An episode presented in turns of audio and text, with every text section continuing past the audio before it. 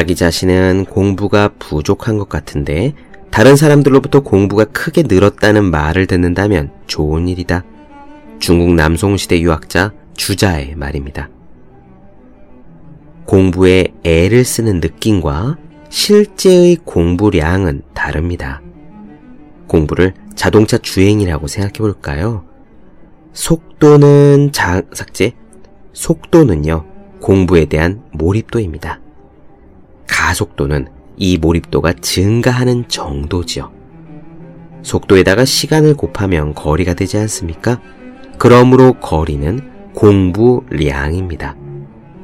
공부에 애쓴다 라고 함은 가속 페달을 꽉 밟고 있는 상태와 같아요.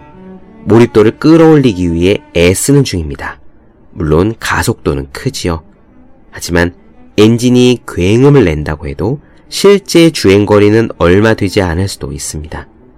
한편 몰입도를 어느 정도 끌어올린 사람은 가속 페달을 힘껏 밟지 않아도 됩니다. 경제 속도로 달리는 운전자를 삭제, 경제 속도로 고속도로를 달리는 운전자를 생각해 보세요. 슬쩍슬쩍 페달을 밟을 뿐이지 않습니까? 가속도는 작지만 실제로 달린 거리는 상당합니다.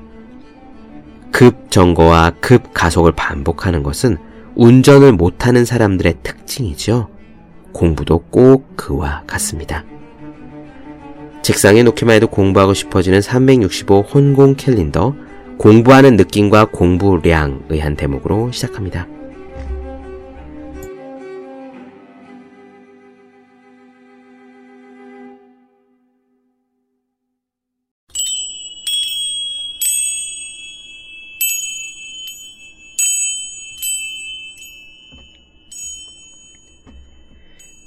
네, 안녕하세요. 본격 공부작업 팟캐스트 서울대는 어떻게 공부하는가 한지우입니다. 우리는 지금 에리 프롬의 사랑의 기술 보고 있습니다. 프롬은요, 대상에 따른 서로 다른 사랑들의 형태들을 살펴보고 있어요. 지난 시간에는 먼저 형제애와 모성애를 보았죠. 오늘은 우리가 사랑이라고 말할 때 가장 흔하게 떠올리는 에로스적인 사랑, 즉 성애에 대해 살펴보겠습니다.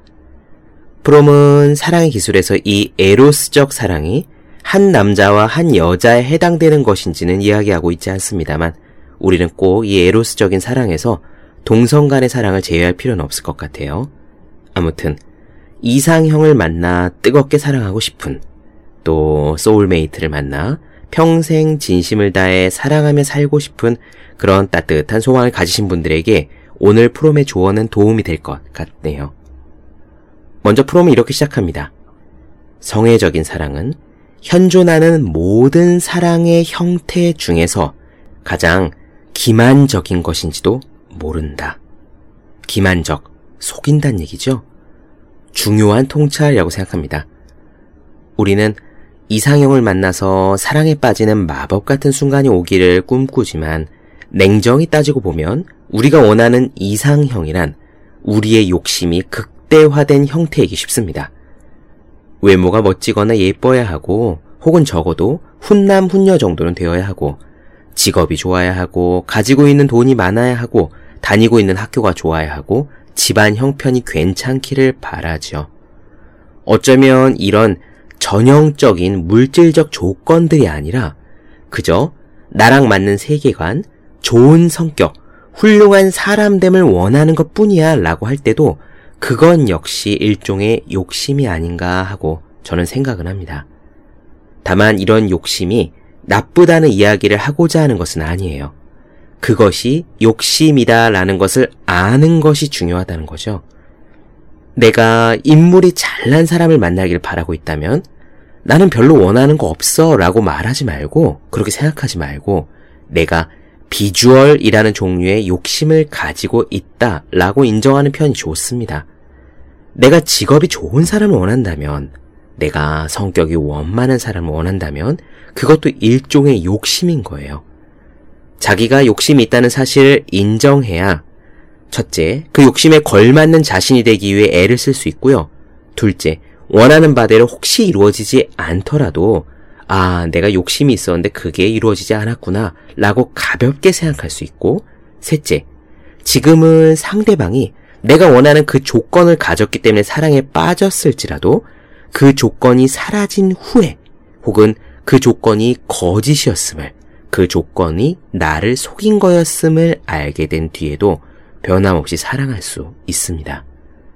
이렇게 우리는 누구나 욕심을 가지고 있지만 그것을 인정하지 않는 상태가 바로 프롬이 경고한 기만적인 것이 아닐까 해요. 프롬의 이야기 계속 들어보겠습니다. 사랑은 이렇게 기만적인 것이 될 위험이 있기 때문에 순식간에 사랑에 빠지는 경우 우리는 급속도로 친밀해지지만 그 사랑이 오래가지 못할 수도 있습니다. 브롬은 여기서 친밀함이란 말을 여러 가지 의미로 쓰는데요. 문자 그대로의 친밀함으로 받아들이셔도 되고 애정이라고 이해하셔도 되고 혹은 자신이 가진 밑바닥을 드러나 보임으로써 친밀함을 느끼는 것이다 라고 이해하셔도 좋습니다. 우리가 누군가를 사랑할 때 친밀함을 느끼게 되는 경우는 크게 두 가지가 있다고 프롬은 말해요. 하나는 성관계를 갖는 것이고 다른 하나는 분노든 찌질함이든 약점이든 간에 내가 가진 밑바닥을 드러내 보이는 거죠. 이럴 때 우리는 상대방과 친밀함을 느낍니다. 자신의 가면을 다 벗어버린 듯 느끼는 거예요.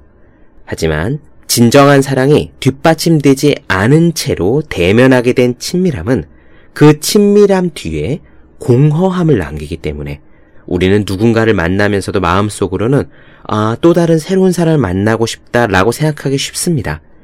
다른 새로운 사랑을 만나면 달라질 거야 라고 생각하면서요. 하지만 그곳에 가더라도 상황은 반복될 겁니다. 왜냐? 진정한 사랑, 즉, 세상을 대하는 나 자신의 태도가 바뀌지 않았기 때문에 말이죠. 그러면 어떻게 해야 할까요? 에리 프롬의 조언은 약간 그 표현이 애매하긴 합니다. 이런 이야기예요. 사랑을 누군가에게 빠지는 것이다. 그런 우연적인 것이다 라고 생각하지 말고 일종의 결단이자 의지이며 행동이라고 생각하는 겁니다. 그런 의지적, 결단적 요소를 더하라는 거죠. 저 옛날에 자유연애가 불가능했던 시절에는 즉 얼굴도 모르는 사람들끼리 일단 결혼부터 했던 시절에는 사랑을 온전히 의지적이고 결단적인 요소라고 생각하기 쉬웠습니다. 어차피 결혼을 했으니 그 다음에는 서로 사랑하고 살아야죠. 하지만 에디 프롬이 이 글을 썼던 시대에도 그렇고 요즘도 마찬가지고 사람들은 정반대로 사랑해서 우리의 결단과 의지, 노력의 요소를 경시하기 쉽습니다. 그래서 프롬이 생각하는 최선의 답은 애매하긴 하지만 그 둘의 가운데쯤에 있는 것 같아요. 즉, 진정한 사랑이란 저절로 마음이 가는 우리가 사랑하고 싶은 그런 상대를 만나면서도 그 사랑을 키워나가기 위해 최선을 다하겠다는 결심, 의지, 노력이 함께하는 겁니다. 길게 말씀드린 내용을 요약하자면 이래요. 우리는 누구나 사랑을 꿈꿉니다. 하지만 그 꿈은 자신의 욕심이 만들어낸 것임을 적어도 스스로는 알고 있어야 합니다. 그런 다음에 운이 좋으면 꿈과 같은 사람을 만날 수도 있겠죠. 만약 그런 멋진 인연에 닿게 된다면 저절로 평생 마음에 쏙 들 것이라는 생각 따위는 버리고요. 그 소중한 사랑을 지키고 키워가고 맞추고 이해하겠다는 결심을 하고 노력을 해야 할 것입니다. 말씀이 너무 길어졌네요. 그럼 오늘의 이야기 이제 시작하겠습니다.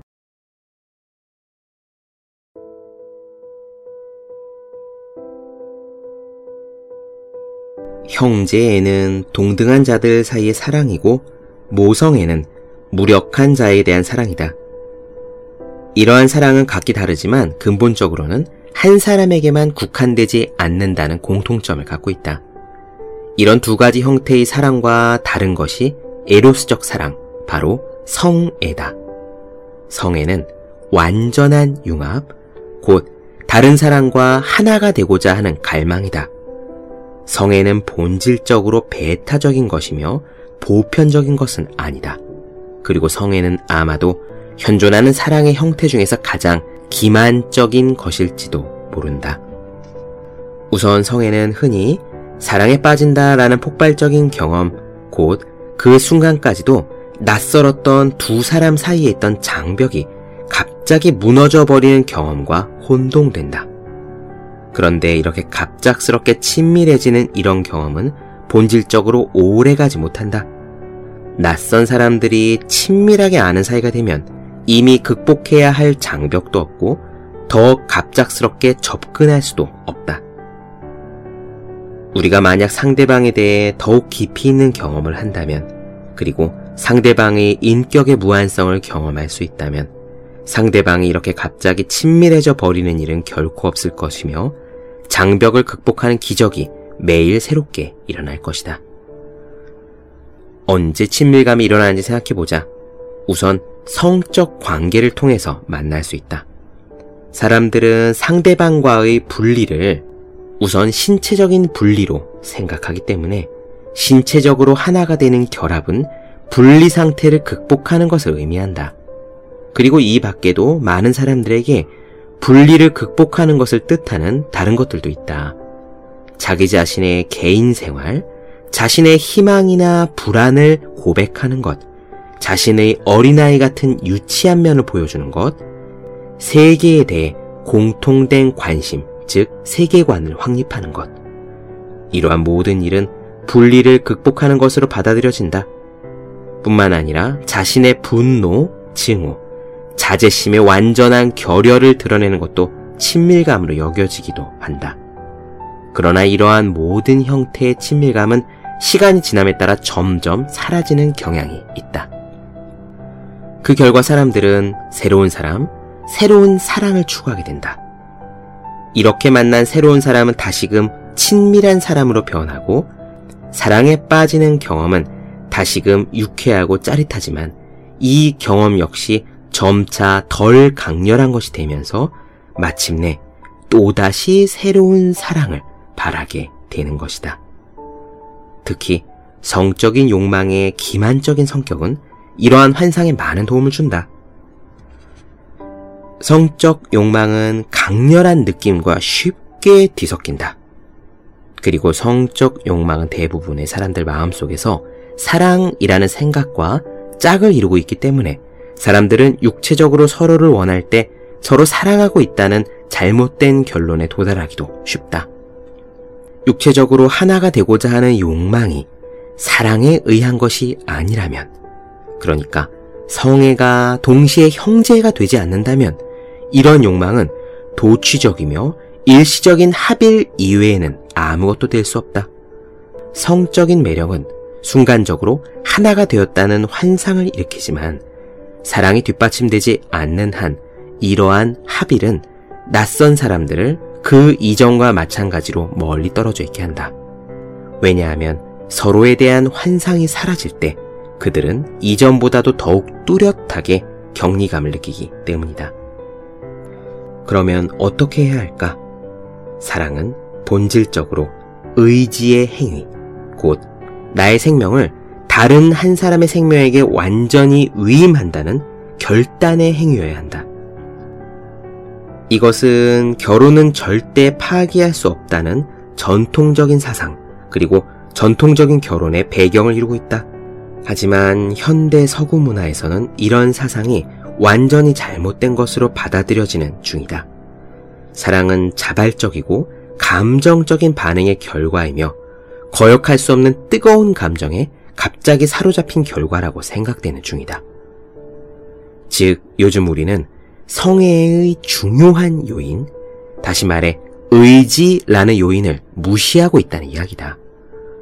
어떤 사람을 우리가 사랑한다는 것은 결코 강렬한 감정만은 아니어야 한다. 사랑은 결단이고 판단이고 약속이다. 만일 사랑이 감정일 뿐이라면 영원히 서로 살아갈 것을 약속할 근거는 없을 것이다. 감정이나 느낌은 생겼다가 사라져버릴 수 있기 때문이다.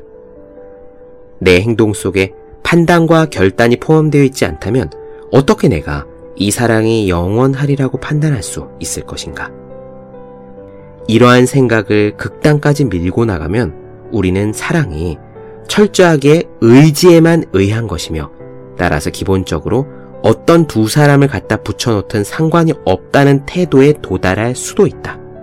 그러나 이 견해는 인간성과 성애의 특징을 무시하고 있는 듯하다. 형제에서 이야기했듯 우리는 모두 하나지만 또한 우리는 각자가 독특하고 유니크한 실제이다.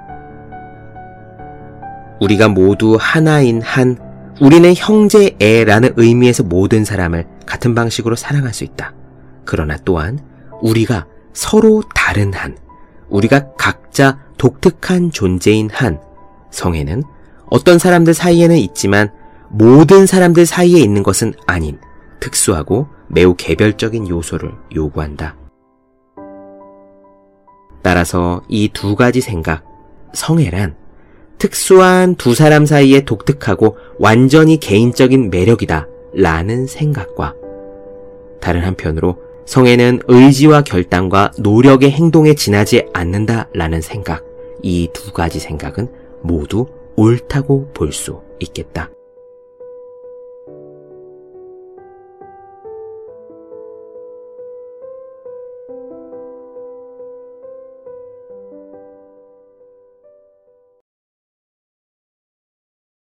네, 본격 공부작업 팟캐스트 서울대는 어떻게 공부하는가 에리 프롬의 사랑의 기술 나눠드렸습니다.